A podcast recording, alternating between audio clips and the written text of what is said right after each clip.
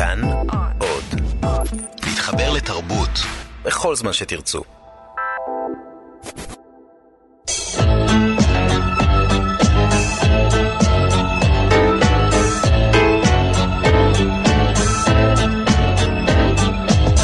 גיבור תרבות הדוקטור דן הרב והדוקטור דוד גורביץ' באולפן עם יונתן גת.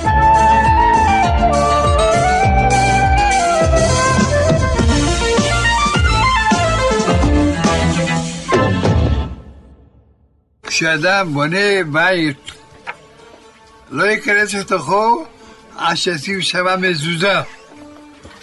זה חיזוק של הבית, זה קדושה של הבית. יש לנו ממשלה, בונים ממשלה. מה צריך להיות? מזוזה. מי המזוזה שלהם? ש"ס.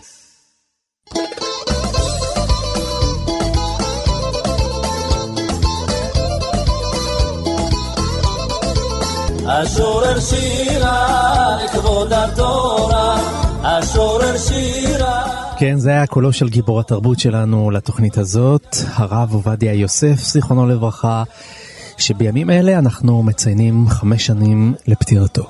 אנחנו כאן כרגיל, דוקטור דוד גורביץ', אהלן. דוקטור דן הרב, היי, שלום. אתם שניכם מפזזים פה, אני שמח. ואני יונתן גת, והיום אנחנו מקדישים בפעם הראשונה תוכנית למנהיג דתי. מנהיג רוחני. מנהיג רוחני. מנהיג פוליטי. נכון. וללא ספק אה, גיבור תרבות. אני חושב שיונתן, תסלח לי אם אני אגיד שלעשות תוכנית על הרב עובדיה יוסף זה מתבקש.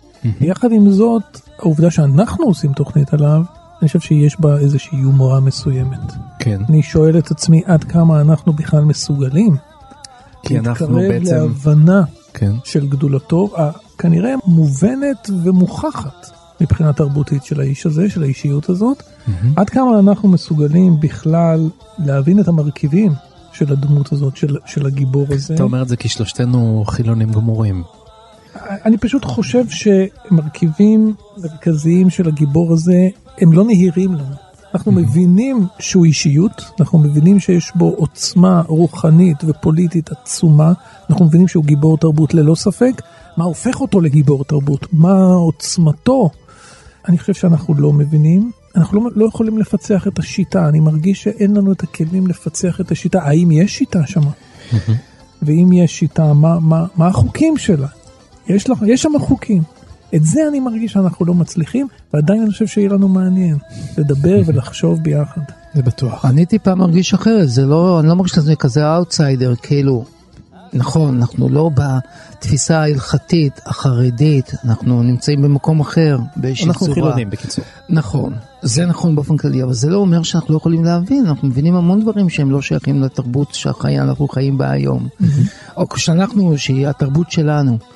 אני חושב שגם לא קשה להבין את, ה, את החידה הגדולה, הפיצוח הגדול של, ה, של החידה הזו, זה כמובן הרעיון של לרומם את קרנם של המזרחים, האדם היחיד mm-hmm. בכל תולדות המדינה, שהצליח באיזושהי צורה, אחרי הכישלון הגדול של סוגי מרד בשנות החמישים, ואחרי הפנתרים השחורים שהיו כישלון מצלצל, ואחרי ואדי סאליב, ואחרי ניסיון להקים כל מיני רשימות עדתיות, היו כל מיני בדרך. כן. לראשונה קמה רשימה שכביכול היא רשימה עדתית, כלומר מזרחית, ש"סניקית, חרדית, שבעצם באה לזקוף את קומתו של היהודי המזרחי ולהגיד יש תרבות נוספת.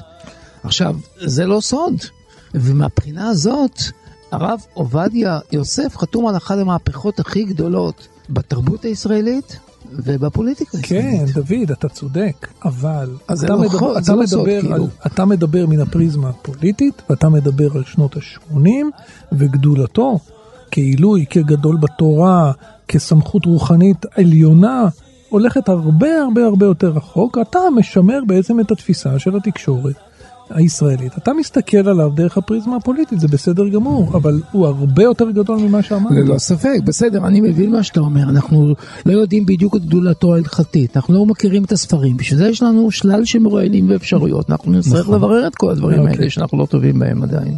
הרב עובדיה יוסף נולד בבגדד בשנת 1920 להורים שהיו בני דודים ולא היה להם שום ייחוס רבני. כשהיה בן ארבע עלתה המשפחה לישראל והתגוררה בירושלים. בילדותו למד בתלמוד תורה בני ציון בשכונת הבוכרים וכבר בגיל תשע החל לכתוב חידושי תורה. הוא שירת בצה"ל, אמנם כרב צבאי, אבל בכל זאת שירת, דבר שלא היה מובן מאליו במשפחות חרדיות באותן השנים. בסוף שנות ה-60 הוא מתמנה לרבה הראשי של תל אביב, בשנת 1970 זכה בפרס ישראל לספרות תורנית. שנתיים לאחר מכן נבחר לתפקיד הרב הראשי הספרדי לישראל, הראשון לציון. בתפקיד זה יישם את משנתו כוח דהתרא עדיף, כלומר להקל בכל סוגיה הלכתית. כך למשל פסק שעולי אתיופיה הם יהודים לכל דבר, וכך גם פסק לגבי התרת עגונות שנשארו אלמנות אחרי מלחמת יום כיפור. בשנת 1983, כשהוקמה מפלגת ש"ס ורצה אז לבחירות המקומיות בירושלים, פנו העסקנים אל הרב עובדיה יוסף שישמש להם סמכות רוחנית. שנה לאחר מכן כבר התמודדה ש"ס בבחירות הארציות ונכנסה לכנסת עם ארבעה מנדטים. בשנת 1999 הגיע לשיא כוחה עם 17 מנדטים.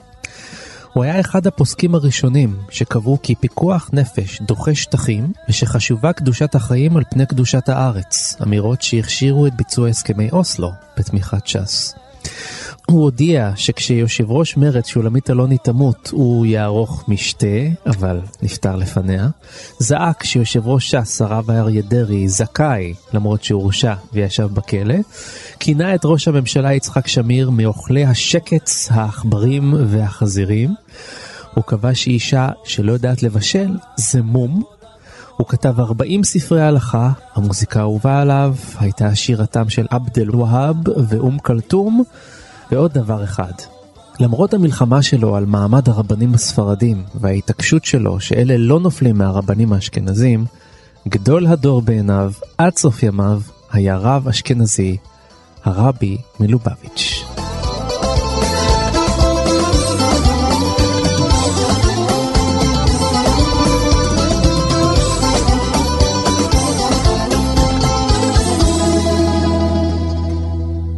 יודעים שמאז מותו מדברים על העוצמה של הרב עובדיה כפוסק הדור, זאת, זאת פחות או יותר הכותרת שמתנוססת מעליו, אבל אני חושב שברור לכולם שזה לא רק זה, זה לא רק עניינים תורניים ולא רק פסקי הלכה.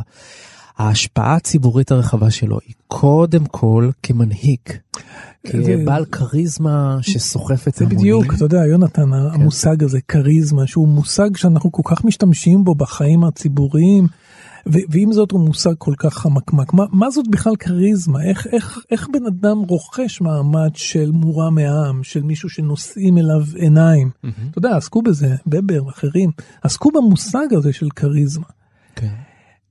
אני לא יודע לענות על השאלה הזאת, אבל מה שברור זה שמגיל מאוד מאוד צעיר הוא רכש מעמד בזכות הידע, בזכות יכולת הלימוד שלו, mm-hmm. בזכות ההפנמה שקדנות. העצומה, השקדנות, ה- היכולת הזאת להכיל כמות אדירה של ידע ולארגן אותו בדרך שהיא מעניינת, להפיץ אותו, לגזור ממנו תובנות וכן הלאה. זאת אומרת, זאת יכולת אינטלקטואלית mm-hmm. גבוהה.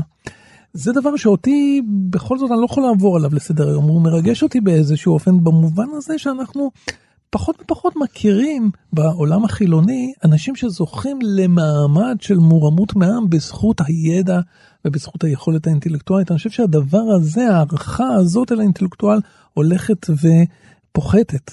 ככל שעובר הזמן. וזה לא שהחילוניות לא זקוקה לפרשנים, היא בוודאי זקוקה לפרשנים. אנחנו חיים בעולם מורכב שזקוק מאוד מאוד לאנשים בעלי ידע ובעלי יכולת פרשנית. אבל אנחנו רואים אותם פחות ופחות, אנשים, גיבורי תרבות אחרים תופסים את מקומם. הוא נכון. החזיק במעמד הזה לאורך עשרות שנים, עד מותו בעצם. אותי אני חושב שזה בהחלט מרגש. זאת אומרת שזה הידע הזה שגרם לו גם uh, לזקוף את uh, קומתו מול הצד המזלזל של הקהילה החרדית. כן, גם. שראו בו, צריך לזכור ולהזכיר שהוא לא תמיד היה נחשב לגדול הדור, להפך, היו מזלזלים בו לא מעט הרבנים האשכנזים. אז זאת אומרת שהוא השתמש בידע הזה ככוח עליהם. וצבר לעצמו נכסים. הנכסים האלה עזרו לו באמת לבנות את הקהילה שלו, אבל זה גם אופי, זה גם אני- אופי אני חושב אה, ש- קצת מרדני, שרוצה להפוך את הקערה. ש... נכון. ברור, אני לא חושב שהוא היה יוצא החוצה עם הדברים אם לא היה בו את, ה, את הצורך הזה להתבטא ולשנות, לשנות מציאות. כן. זה, זה, זה נקרא ברור. פוליטיקה. כשרוצים לקחת ידע ובאמצעותו לשנות מציאות, זה נקרא פחות או יותר השפעה פוליטית.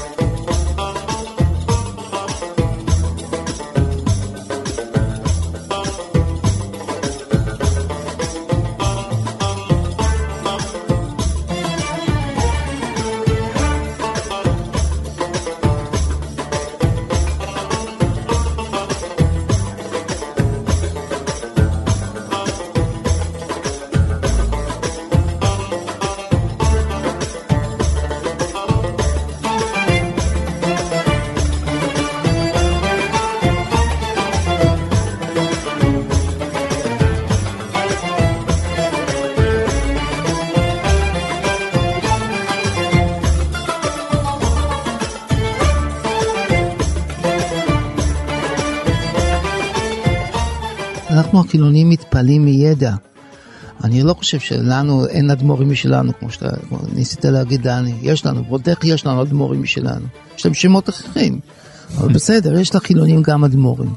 אני חושב אבל שמה שהיה מיוחד פה, זה בעצם לקחת את הידע ולהגיד, בתחום העולם החרדי אתם מקפחים אותנו. איך התחילה ש"ס? ש"ס לא התחילה כמרד נגד העולם החילוני. נכון. היא התחילה כמרד נגד העולם האורתודוקסי החרדי האשכנזי שהפלה לרעה בנים ובנות מהאולפנות שלהם. מבתי הספר, עד היום עד מדירים אותם וכיוצא בזה. כן. ומי שרוצה לראות לך דוגמה, יש את הסרט היפה הזה שלו, נחזור אליו.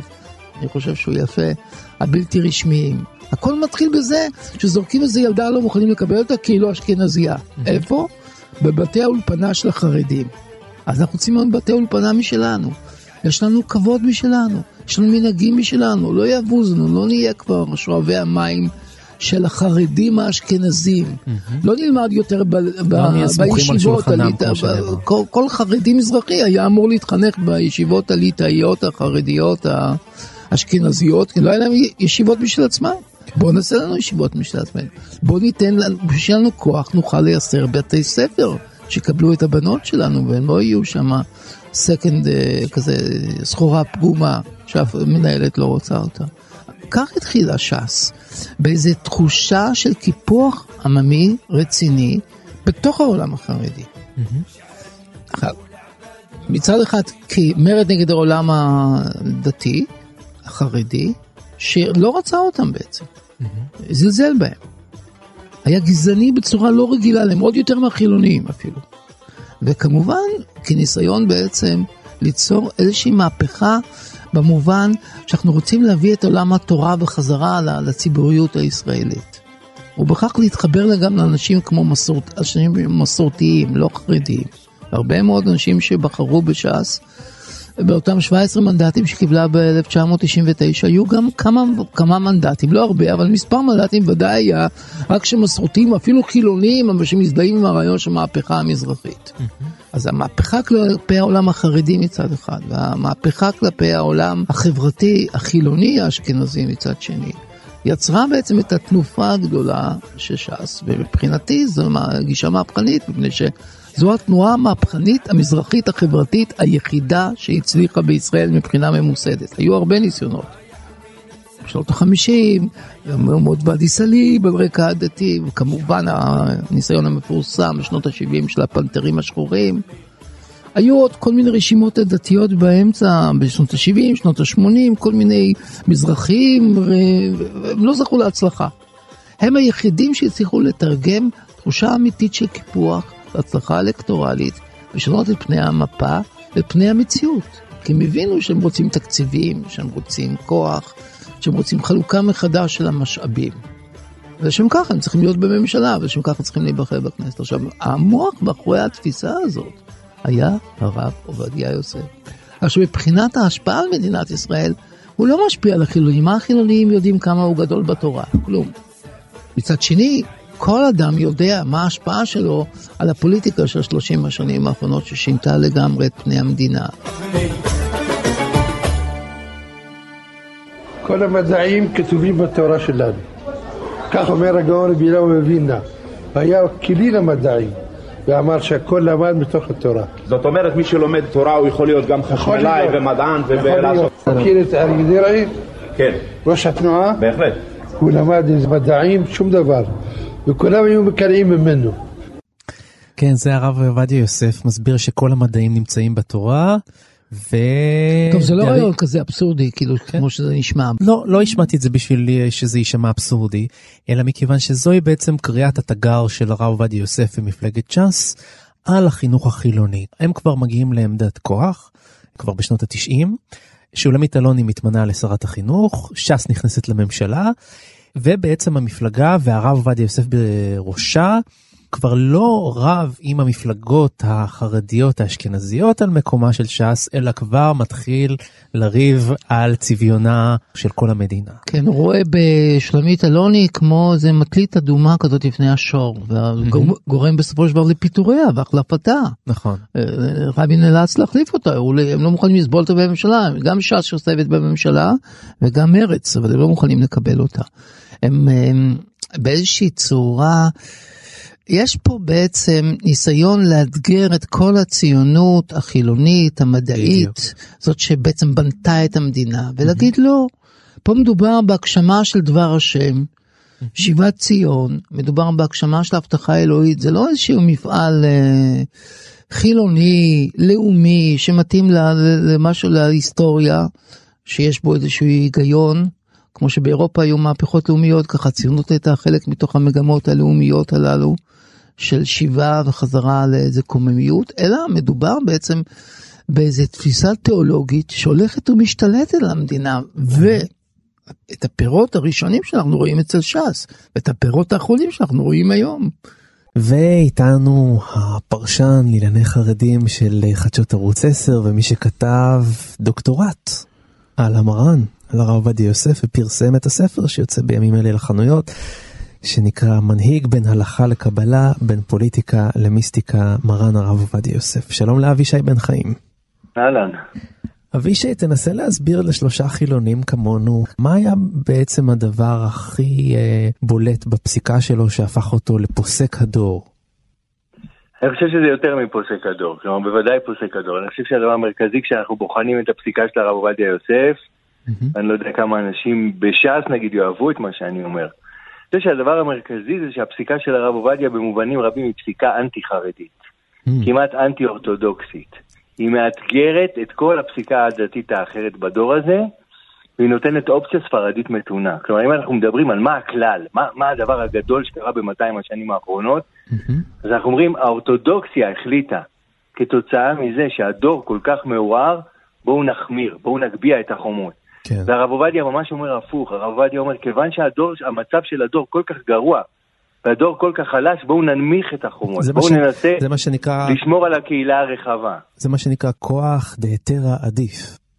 כוח דהיתרא עדיף, ודאי. עכשיו, האידיאל של החמרה הוא ממש חלק ממגדירי החרדיות, זה ממש מגדיר חרדיות, החמרה זה מגדיר חרדיות. נכון. והרב עובדיה אומר, הקלה כאידיאל, כלומר אומר, אנחנו הולכים על מתינות כאידיאל, הוא ממש מתייצב מול זה עם אידיאל נגדי, והדבר המפליא אצל, אה, אצל הרב עובדיה, שאנחנו כמעט לא רואים דבר כזה של מנהיג דתי שמצליח לחולל תנועת המונים והערצת המונים, בכלל, בדתות בכלל, באמצעות אה, אה, אידיאולוגיה של מתינות. הקיצוניות תופסת נורא חזק. מאוד קל למנהיג חרדי לבנות מנהיגות על בסיס עמדה קיצונית, עמדה ש, שמטריפה, שמעוררת דתית. הרב עובדיה מניף דגל שאומר, אנחנו על מתינות, אנחנו מתינות ספרדית, הוא אומר, כוח דהתרא עדיף, ואומר, הגישה שלנו אומרת, של הספרדים, שאנחנו צריכים כוח אינטלקטואלי בעיקר, כדי שנוכל, ותורני, שיהיה לנו ידע תורני גדול, כדי שנוכל להביא את השיטה שלנו אה, אה, לידי ביטוי. אתה יכול לתת לנו דוגמאות איפה מתבטאת הפסיקה הזאת? דיברנו אה, על אלף ה... דוגמאות. כן. אה, קודם כל אני אומר, אבל, אבל שיהיה ברור, שקודם כל זה בהכרזה. ההכרזה שאומרת מתינות דתית כאידיאל, ואומרת, בלשונו של הרב עובדיה, אומרת מי שמחמיר חמור. כלומר, בונה ממש אתוס, וואו, אוקיי. אתוס של הקלה, ואתוס של מי שפוסק רציני, ומי שפוסק שיודע מספיק תורה, ומי שיכול להביא לידי ביטוי את העמדה הספרדית שאומרת מתינות. אבל אנחנו רואים את זה באין ספור דברים. אנחנו, למשל, סיפור שהרב עובדיה מספר, שאתה לומד ממנו המון, ואנחנו מבינים ממנו למה הוא מחנך את הציבור שלו. הרב עובדיה מספר על איך הוא יורד בפסח מהבית ורואה שכנה בוכה. הוא שואל אותה למה את בוכה, והיא אומרת אני הולכת לזרוק את הסיר, ובעלי יבוא ויכעס עליי. כן. הוא אומר לה למה את הולכת לזרוק את הסיר? והיא אומרת כי הרב פסק לי שאני צריכה לזרוק שזה טרף. אז הוא שואל אותה, מה, מי זה הרב? והיא אומרת לו את השם של הרב, הוא אומר, הרב פסק לך ככה כי הוא אשכנזי. והוא ראה אותך בלונדינית, אז הוא חשב שה, שהוא צריך לפסול לך את, ה, את הסיר ולהגיד לך אה, אה, אה, לזרוק אותו. אבל אני יודע שאת פרסייה, ולכן אני מתיר לך, ואז הוא אומר לה עוד דבר מדהים, הוא אומר, לא רק שאני מתיר לך לאכול את האוכל, תני לי שאני אטעם. אני אוכל לידך. כלומר, בואי תראי איך אני לוקח מהסיר שלך וטועם כדי שתדעי שזה כשר. כלומר, זאת אמירה שאומרת, אני הולך איתך עד הסוף. עכשיו, ואנחנו מכירים את זה מבפסיקות הקטנות, צחצוח שיניים בשבת, והפעלת פלטה בשבת, ודוד שמש, וכל הדברים, שכאילו הטכנולוגיה המודרנית פתאום קפצה לנו עם כל מיני חידושים שרבנים לא ידעו איך להתמודד איתם. אנחנו רואים פעם אחר פעם איך הרב עובדיה בא אל, אל, ה- אל העידן המודרני הזה.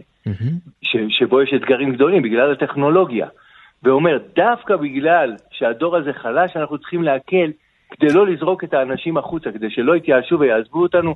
אבישי, אני רוצה לשאול אותך, אתה, יש משהו פרדוקסלי בדבר הזה, אני רוצה להבין את, ה, את סוד הכוח של הרב עובדיה יוסף, כי אתה מדבר על איזה בשורת הקלה שהוא בא איתה, שמנוגדת לחלוטין לקו החרדי.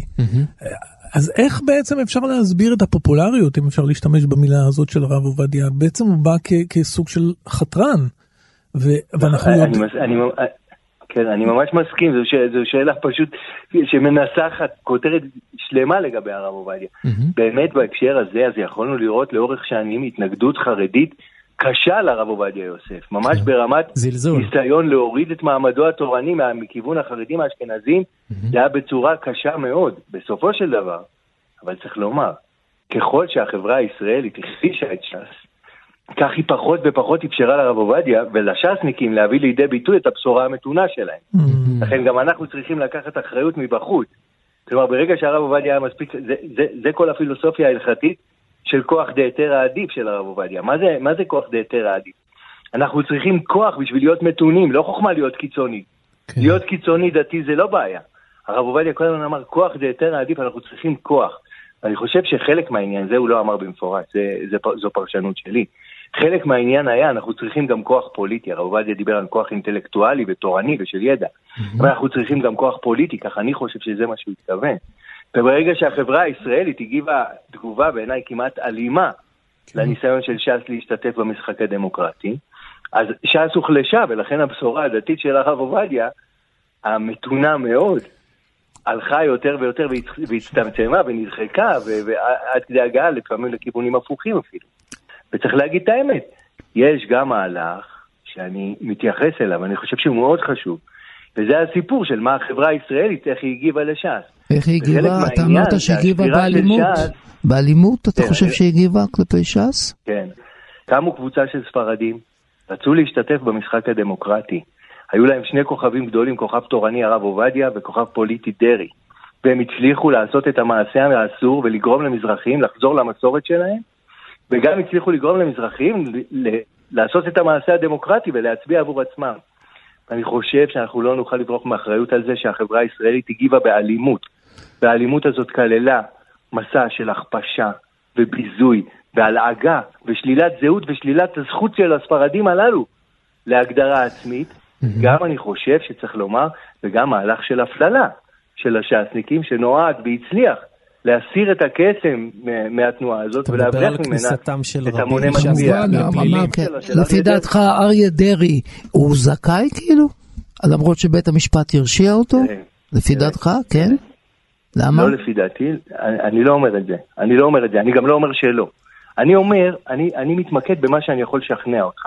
הרי אנחנו לא יכולים להיכנס לפרטי הפסק דין ולהתחיל לריב עליו. נכון. אני כן יכול לריב איתך עכשיו בדקה, אני כן יכול לשכנע אותך בדקה, שאם אתה מסתכל על הסיפור ההיסטורי ואתה אומר, רגע, איך יכול להיות שהפוליטיקאי הנחקר ביותר בתולדות מדינת ישראל זה הפוליטיקאי המזרחי שהצליח יותר מכל אחד לגרום למזרחיים להצביע עבור עצמם.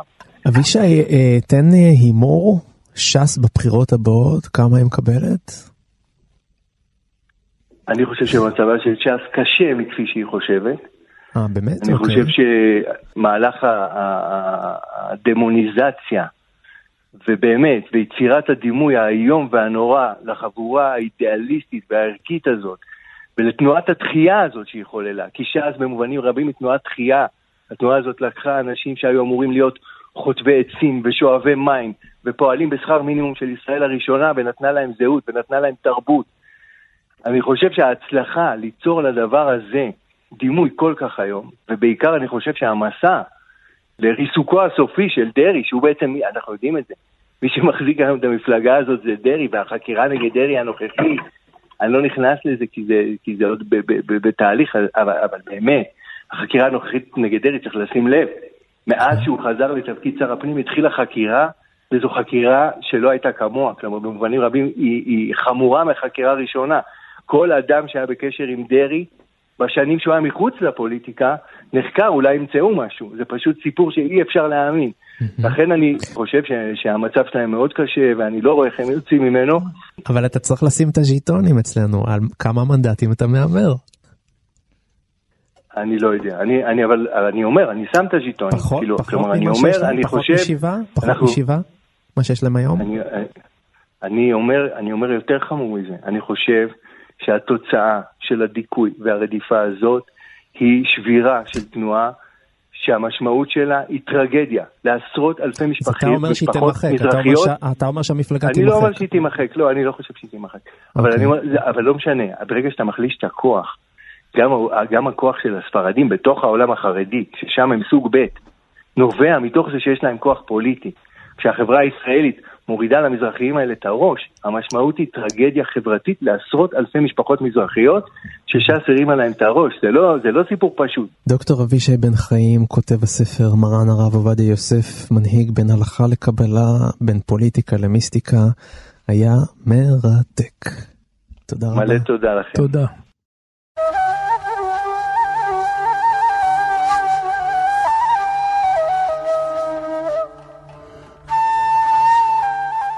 תמיד אני הקדוש ברוך הוא ינסות אותנו. יבנה נתיוסי שריד, דצטרח עלה, זה סטרק. מחשיבו וזכרו. לא לך אנחנו יותר להתאפק.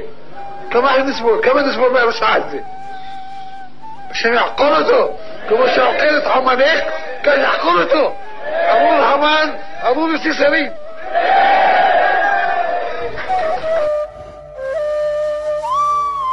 כן, זה מעניין הדבר הזה של באמת אה, נחשב לגדול דור, ומתפלש ככה ב... במילים ממש הפוליטית. ב... אה, שמנמיכות אותו, נכון. לא, לא מנמיכות את אה, יוסי שריד, יודע, לפעמים אתה מקלל בצורה, וזה מנמיך את מי שמקלל ולא מנמיך דווקא את המוסר של הקללה שלו.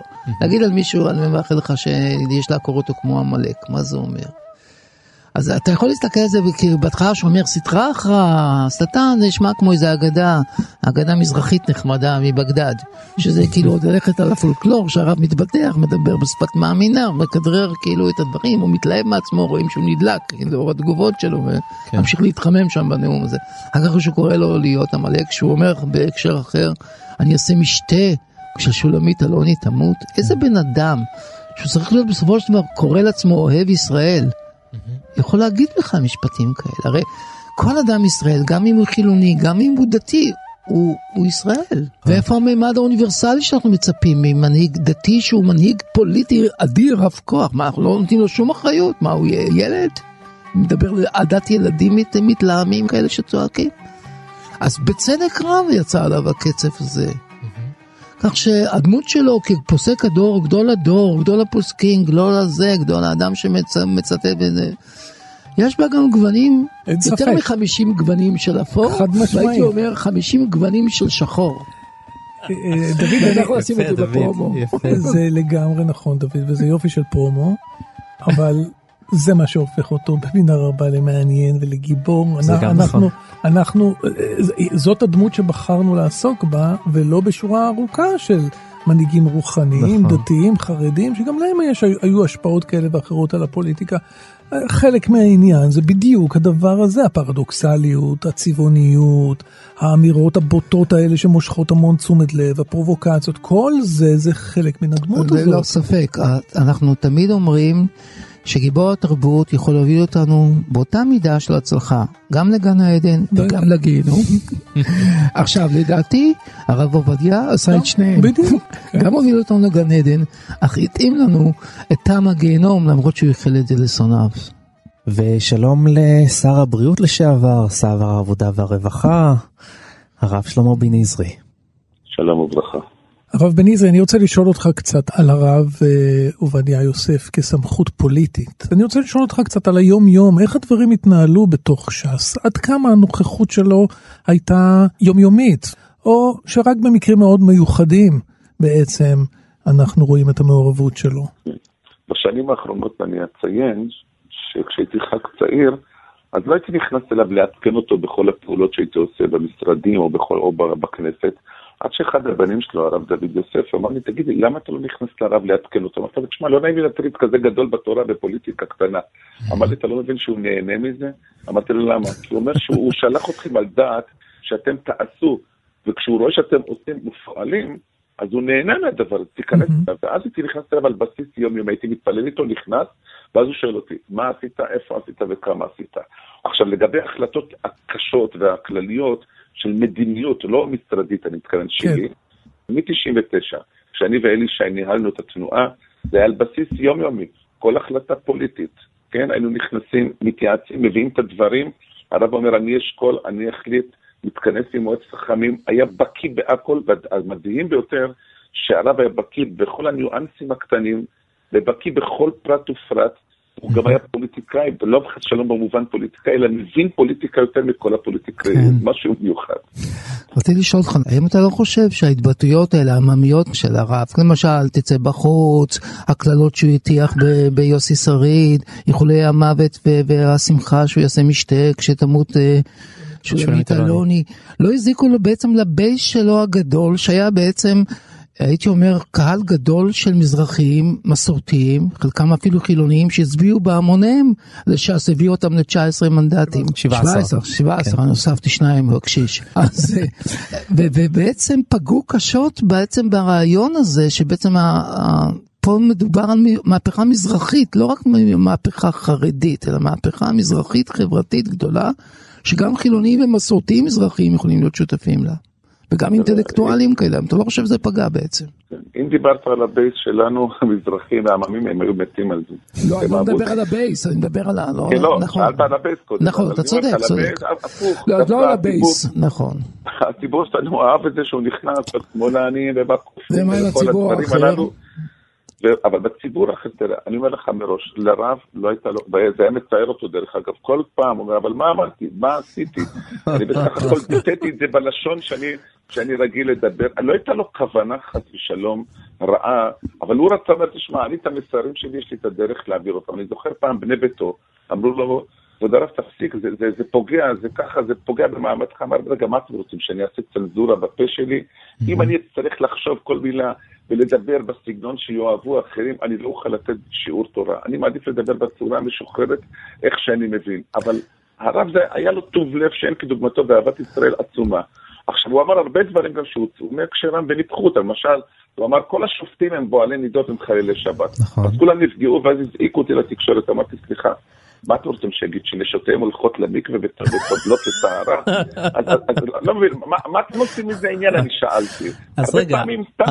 אז רגע, הרב בן עזרי, אני אעשה איתך עכשיו ניסיון, בסדר? אני רוצה להשמיע לך את הרב עובדיה יוסף, זיכרונו לברכה, באחת ההתבטאויות שדיברו עליה בלי סוף. בוא נשמע ואולי תיתן לנו את ההסבר שלך למה שאנחנו שומעים. בבקשה. כל מה שאנחנו רואים בשואה. שישה מיליון יהודים. כולם אנחנו מסכנים בדעים של הרשעים האלה, הנאצים, מה שמע וזכרם. וזה גלגול של נשמות הקודמים. אלה שעשו, שחטאו והחטיאו. רק נגיד למאזיננו שמה שנאמר כאן זה שהוא מדבר על השישה מיליון הנרצחים בשואה והוא מסביר שזה גלגול נשמות של חוטאים ומחטיאים ולכן הם uh, הלכו על ידי הנאצים. מה, איך אה, מסבירים דבר כזה?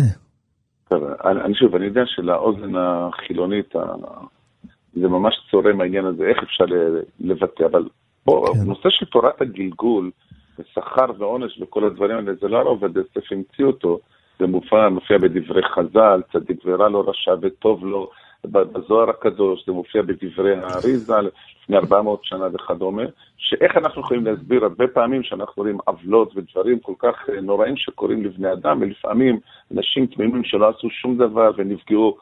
בא הרב ואומר, סליחה, אני, יש לי ביהדות, אני אמור לבטא ולהסביר איזה דבר מסוים, דרך מסוימת של הנהגת השם בעולם.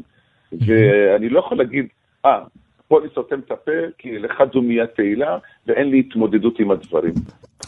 הרב בן יזרעאל, אתה הורשעת בשוחד וריצית שנות מאסר בכלא, ומפלגת ש"ס, מבחינה סטטיסטית, אה, הכניסה אולי הכי הרבה ח"כים לפלילים ולבתי הסוהר. למה אתה חושב שזה קרה?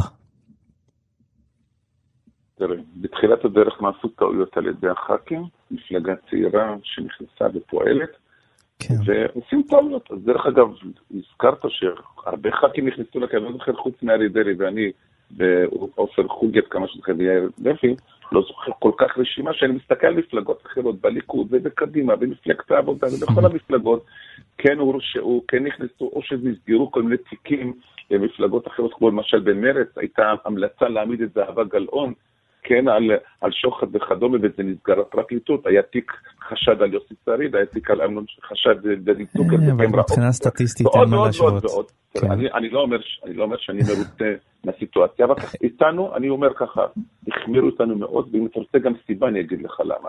אנחנו כן. המפלגה הדתית, החרדית והמזרחית שאיימה על השלטון במדינת ישראל ועל האליטות, ואני לא מגזים. למשל, mm-hmm. תיקח את יהדות התורה, הם תמיד חמישה, שישה, שבעה מנדטים, הם לא גודלים. אנחנו גדלנו ארבעה, שישה, עשרה, שבעה עשר פתאום יום אחד, ואנחנו מבחינת פוטנציאל המצביעים שלנו זה פוטנציאל של מצביעי הליכוד פחות או יותר. כן. כולם חששו מאיתנו, אנחנו איימנו. אנחנו היינו התבטאויות של רבנים, התבטאויות קשות שלא היו במקום לעניות דעתי, שהצליחו להדליק ולהפחיד את החילונים. בנוסף, תיקח את הטעויות שלנו. גם אצלנו אנשים עשו טעויות, ואני מודה שזה טעויות, אבל מאז, אני חושב שש"ס היא בצורה של שיפור מדהים ביותר, אתה כמעט אפילו לא רואה הערות של מבקר המדינה בדוחות שלו על בחירות וכדומה. אתה פעיל בש"ס עכשיו? אתה פעיל בש"ס עכשיו? אתה ביחסים טובים עם מנהיגי ש"ס עכשיו? אני בסך הכל כן, יש עליות וירידות, אבל בסך הכל אני משתדל לעזור להם. אתה חושב שהרב עובדיה יוסף זיכרונו לברכה עשה חכם שבחר באריה דרעי להחליף את אלי ישי בסופו של דבר? שאלה, תראה, הרב עובדיה יוסף לקח את כל הנתונים שהיו בפניו באותה תקופה. ו- כן. ו- ו- וגם הייתה לו הבטחה לאריה דרעי בזמנו, שכשהוא יסיים את כל הריצוי של הדין שלו, שהוא יחזור. כן. אני, אני מבין את ההתלבטות של הרב, כי מצד שני הוא רצה גם לשמור אמונים לאלישע, שהיה נאמן ביתו, ועושה את עבודתו נאמנה. זו לא הייתה החלטה פשוטה, אז הרב הלך על הנהגה של שלושה. Mm-hmm. אבל ברגע שהוא ראה שזה לא הולך, אין, אי אפשר ל... בשני ראשים במקום אחד זה הקללה הכי גדולה, ולכן הרב עשה את העדפה הזאת כלפי אריה דרעי. וימים יגידו. אבל אתה שומעים בקולך לא חוסר ביטחון במנהיגות של דרעי, או שאני טועה? לא, לא, תראה, אני, אני מעביר את הביקורת והוא יודע את זה, אריה יודע את זה, שאני אמרתי לו את זה בפניו. קודם כל יש לנו בעיה ראשונה, שה... הקטליזטור המרכזי, או מייצר האלקטורט הגדול שלנו זה הרב עובדיה יוסף, אז אין לנו אותו, כן, אנחנו מודעים לכך. אבל ב', אני, אני חושב ש, שיש נוצר חוסר אמון או חוסר קשר עם, ה, עם הציבור שלנו, המסרים לא מספיק חדים, עברנו פתאום למסרים אחרים. לדעתי צריך לחזור למסרים הישנים, להחזיר עטרה ליושנה, את המזרחיות, את המצוות, את המסורת של ישראל. אנשים התחברו לזה, הנושאים של שקופים וכדומה, זה. רעיון מצוין, אבל הוא לא, לא תופס בש"ס. צריך יותר את ההתחברות וחזרה לאותם שורשים, זה דבר טוב לא מחליפים. כן. וזה היה, היה, היה אחלה. אין ספק, זה לא ש"ס של היום, זה לא ש"ס של, של העבר. כן. גם הציבור של היום זה לא הציבור של העבר. יש שינוי בחברה הישראלית בצורה דרמטית, שאתה רואה איך הקולות נודדים מכיוון לכיוון, ממפלגה למפלגה, ולכן בלי כוח ועוצמה כמו הרב עובדיה יוסף, קשה לבנות לנו את ה... את, המפלגה מחדש בצורה שרצינו. דיברת על אה, שינויים בחברה, אה, אני זוכר את הימים האלה שאתה היית מתבטא הרבה מאוד נגד אה, הומואים ולסביות, ותראה מה קרה בשנים האחרונות, בתקופה האחרונה, אנחנו לא שומעים שום גינוי בעניין הזה מש"ס. הרב אריה דרעי הוא העומד בראש ש"ס והוא לא התבטא אף פעם נגד הקהילה הגאה והוא יודע להתבטא בכל דבר, הוא לא נמנע. והרב יגאל גואטה, מזכ"ל ש"ס, התגאה ברבים שהוא הולך לחתונת אחיינו, ההומו, חתונת הומואים. וגולת הכותרת, לאחרונה התבשרנו שהנכד של הרב עובדיה יוסף בכבודו ובעצמו התחתן עם גבר. אגב, קוראים לה נכד עובדיה, עובדיה יוסף. אז האם יש שינוי בהלך הרוחות? יש יותר פתיחות לעניין הזה בקהילה של ש"ס? גם אותך לא שמענו בשנים האחרונות מתבטא בנושא. תראה, להתבטא תמיד אני מתבטא, רק היום אני פשוט, סטי שהיה לי פעם, כי הייתי פוליטיקאי, אז אתה פחות uh, מעניין ואתה פחות uh, מתוקשר, אבל אני מבטא את עמדותיי כן. בצורה הברורה ביותר. יכול להיות, אני אמרתי את זה באחת תוכניות הטלוויזיה, ש... שיכול להיות שמספר משפטים, הייתי אומר אותם קצת שונה, אבל העיקרון אותו עיקרון. כלומר, ההתנגדות של היהדות, שמכנה את זה, זה תועבה, זה תועבה ולא משתנה שום דבר. מה שקרה בחברה החרדית, ש... שהם ראו שכל כל תגובה שלנו, הרי כל מצעד גאווה, בכל עיר שיהיה, מקבל את הפרטים ומקבל את הדיווח, ובשידורים ישירים וכדומה, כאילו זה דבר, הדבר המרכזי בחיים של עם ישראל לתולדותיו, כאשר התורה מכנה את זה דבר שהוא נקרא תועבה, כן. ואתם הופכים את זה לדבר המרכזי, והגאוות יחידה של, של עם ישראל. אתה פתאום הצלחת להוציא אותי מה, מהרגיעות שהייתי. זה, זה התפקיד שלי. כן, ו, ולכן okay. אני אוקיי. אומר, אז דיברנו, ביטאנו, ראינו שבוא נאמר, הרבה זה לא עושה מול הציבור, אדרבה, אתם משתמשים בזה בצורה שלילית. אז יכול להיות שה, שהפתרון הוא להתבטא במקומות שאנחנו צריכים לבטא ולהסביר את העמדה המנוגדת. בתקשורת זה לא בדיוק הולך כאדרבה. אז אתם לא, משתמשים לא, בזה לא, בצורה טובה יותר. לא נסוגות מעמדתך בעניין הזה, אני מבין. אין לי מה לסגת, כי זה דעת הקדוש ברוך הוא. ואני לא מחליף את הקדוש ברוך לא, הוא. לא, אבל, אבל אתה זוכר שדיברנו על זה שהרב עובדיה יוסף היה נוהג לקולה. אז uh, אתה בעניין הזה אם לא... אם תמצא לי ביהדות עמדה אחת שאפשר להקל בנושא הזה, כן. בבקשה אני אצטרף אליך, אבל ברוך השם, בהיכרותי את התורה כבר 35 שנה, לא מכיר שום דבר כזה של שום הקלה ושום קולה, mm-hmm. ובטח לא הרב יגאל גואטה, שקראת לו, הוא זה שיפסוק לנו בעניינים חמורים מהסוג הזה. מה תגיד על הנכד של הרב עובדיה יוסף? אז אתה, אתה לא מחדש לי להרב, הבן של הנכד או כל דבר אחר. זה יכול לקרות לכל בן אדם, והתורה אומרת, סליחה, אם יש לך את הנטייה הזאת, אתה עליך להתגבר, זה כמו נטייה לרדיפת שמאלות, או סליחה להקבלה או אנלוגיה, כי אנשים נפגעים כשאני אומר את זה, או לפדופיליה או לכל דבר אחר. באמת אנלוגיה קשה, כן. או בסדר, אמרתי, האנלוגיה היא קצת קשה, אבל, אבל אתה לא יכול, אז גם פה זה התגברות, התגברות של יצרים ותאוות, mm-hmm. שבשניהם אתה אמור להתגבר. אתה לא יכול לבוא להגיד, שמע, לא, זה נטייה מולדת. סליחה, גם פדופיל יגיד לך, סליחה, נטייה מולדת, מה תגיד לו? אני יודע שזה קשה ההשפעות שאני עושה, כן. אבל אין מה לעשות, זו מציאות, ואני קראתי כל כך הרבה מחקרים בנושא, אז אם אתה עושה, אז אם אתה עושה השוואה, אז תן לי להקשר. אתה אמרת בזמנו, שלמה יש רעידות אדמה בעולם? בגלל משכבי זכר. וזה היה הדבר הפומבי האחרון שאמרת, ומיד אחר כך הורשעת ונכנסת לכלא. אז זה לא סימן מלמעלה? אתה יודע, מלמעלה לא נתנו לך פרס על האמירה הזאת, נתנו לך עונש. אז בוא רק אני אזכיר לך, תראה, כל פעם מצחיק אותי מחדש, שמייחסים לי את האמרה הזאת. אכן היא אמרה מגרונית, אבל להזכירכם שאני ציטטתי תלמוד ירושלמי, מסכת ברכות, פרק ט', עמדתי עם דף. כן. וקראתי, סליחה, תלמוד ירושלמי אומר כך וכך, לא אני אומר, בורא עולם, חכמי ישראל. כן, אבל כן. נוח לכולם לתפוס איזה שלמה בן יזרע, אתה יודע, אחד שגם הורשע, איזה איזה מזרחי כזה גם שנהיה דוס אחרי הצבא, שמשמור קרה לו משהו, ולהגיד, תראו מה הוא אומר, תראו מה הוא אומר, אדרבה, אולי תבדקו את דבריי, תגידו, רגע, בוא'נה, יש לזה יסוד. הרב בן עזרי, לדעתי אתה בש"ס בטוח בבחירות הבאות. תראה, יש לי משפט אחד שאני יודע באנגלית טוב, never say never. זה ג'יימס בונד, זה משפט של ג'יימס בונד. כן, אני לא יכול להתחייב, אני אמרתי שטוב לי באורח חיי היום. קודם כל אני עושה עדיין את העניין של הקלון. הגשתי בקשה לחנינה לאור דבריו של, של עד המדינה, עד לרגע זה כבר שלושה חודשים, עוד התחיל אפילו לדון. קודם כל בוא נשמע, אם יש את המחיקה של הקלון, אז אני יכול לקצר את התהליך לעכשיו בשנתיים. אם לא, שוב, אני לא ממהר לאף מקום, וכתבתי חמישה ספרים מאז שהשתחררתי והם רבי מכר בציבור שלנו. אבל זה בוער בך, זה בוער בך, לא? בוער ליצור דברים טובים וחיוביים ולסייע למען הכלל. אבל באופן אישי, משפחתי, מצוין לי מה שאני עושה היום. מרצה בכל הארץ, תוכנית רדיו פופולרית, כותב ספרים, מה בן אדם רוצה יותר, תגיד לי? הרב שלמה בן נזרי, אפשר להתווכח איתך, ואין להתווכח עם דבר אחד שבאמת מעניין לדבר איתך. מעניין לשמוע אותך תמיד. אני שמח מאוד, ותודה לכם על כך. שיהיה בשורות טובות. בשורות טובות. תודה, תודה רבה. תודה, כל טוב שלום.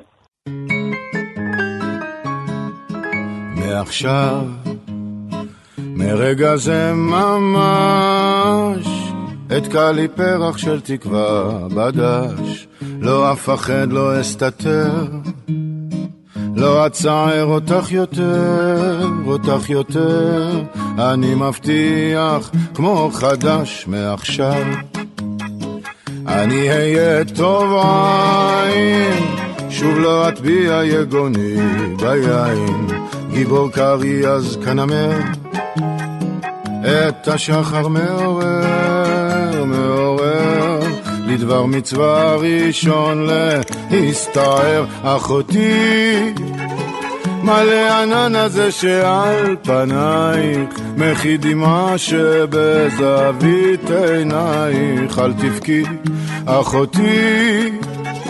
ימים גדולים באים עלינו, ימים של שפע וברכה, ורוב שלום, ורוב שמחה. ועכשיו טוב, הגענו לשלב ההמלצות, וזה אומר שאנחנו רוצים להמליץ לכם על עוד דברים שקשורים לגיבור התרבות שלנו. אני רוצה להמליץ לכם להיכנס ליוטיוב ולהסתכל על תשדירי התעמולה של ש"ס מכל מיני שנים. יש שם, אני חושב, כבר מ-88. חלק מהתשדירים, אגב, בוימו על ידי במאי בשם אורי זוהר. ומה שמעניין בתשדירים האלה, שהכוכב המרכזי שבהם הוא המרן. וזה מעניין לראות איך הוא משתף פעולה בעצם עם התוכן הזה, עם עבודת המצלמה, עם הוראות הבימוי. הוא לא טמן את ידו בצלחת, בניגוד אולי לרבנים אחרים שהם לא מעורבים מאוד פרסונלית בכל ההתעסקות הפוליטית ואנחנו לא רואים אותם בפרונט, הרב עובדיה יוסף בפרונט. ומעניין לשמוע אותו מדבר בשפה קופירייטרית לפעמים, כמו ששמענו בתחילת התוכנית, ש"ס היא המזוזה של הממשלה. מעניין מאוד להסתכל על זה גם היום. דוד? כן, ההמלצה שלי היא סרט מאוד מאוד מעניין, שופע הומור, סרט אה, ממש טוב לדעתי, נקרא בלתי רשמיים שביים לירן מלכה, mm-hmm. כדרשי שולי רנד. והסרט הזה עוסק באמת בצורה הבלתי רשמית של הקמה, צמיחת אה, ש"ס. כלומר, מהשכונות, מאדם שלא מרוצה, שזורקים את הבת שלו מהחינוך של האשכנזים, נותנים לה מקום כי היא ספרדיה, כי היא מזרחית. ברצון של הספרדים, בהומור רב, לייצר באופן עצמאי עמדה חדשה מול החרדים. הסרט הזה חושף את זה בהמון כישרון. ואני חושב שכל מי שמתעניין בתופעה שנקראת עובדיה יוסף והקמת ש"ס והתרומה הגדולה שלהם לתרבות שלנו, ייהנה מאוד לצפות בסרט הזה. דן? טוב, אני רוצה להמליץ על הספר ששוחחנו עליו עם מחברו, אבישי בן חיים. הספר נקרא מרן הרב עובדיה יוסף, מנהיג בין הלכה לקבלה, בין פוליטיקה למיסטיקה, ובעצם זה ניסיון של, של, של עיתונאי, של, של אדם שבסופו של דבר אמון על קומוניקטיביות ו- ו- וניסיון לתווך מסרים מורכבים מאוד לגבי פסקי ההלכה, לגבי התובנות, לגבי בכלל הפילוסופיה, הייתי אומר, הרוחנית של הרב עובדיה יוסף. זה ספר רב קרא, זה לא ספר ל- לכל אחד. אמנם אני נמצא רק בראשיתו של הספר, אבל נראה שזה ספר שהוא עשוי לשמש כל אחד שרוצה להעמיק קצת יותר בתחומים עליהם דיברנו פה היום.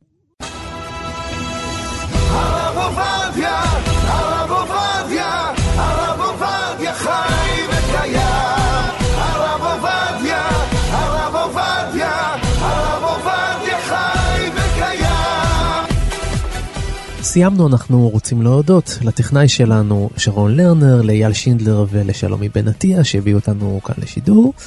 אתם מוזמנים להיכנס לפודקאסט שלנו, גיבור תרבות, אה, באתר תאגיד השידור הציבורי, ושם תוכלו להאזין לכל התוכניות שהקלטנו ושידרנו עד היום. תוכלו להאזין גם ליתר ההסכתים שיש בתאגיד, ויש הסכתים מעניינים מאוד. תוכלו לעשות את זה ביתר קלות אם תיכנסו לאפליקציה שקוראים לה כאן אודי. אני רוצה להודות למרן, דוקטור דוד גורביץ'. כתבתי להיות מרן, מרן יש רק אחד. תודה רבה לאדמו"ר, דוקטור דן הרב. קבל בהחמאה, תודה. אני התלמיד. אני, אני תלמיד, אז זהו. אני הישיבה בוכר אה, יונתן גת. אה, נפרד מכם ומזמין אתכם אה, להצטרף אלינו בשבוע הבא לתוכנית נוספת של גיבור תרבות עם גיבור נוסף. להתראות. להתראות, ביי ביי. ביי ביי.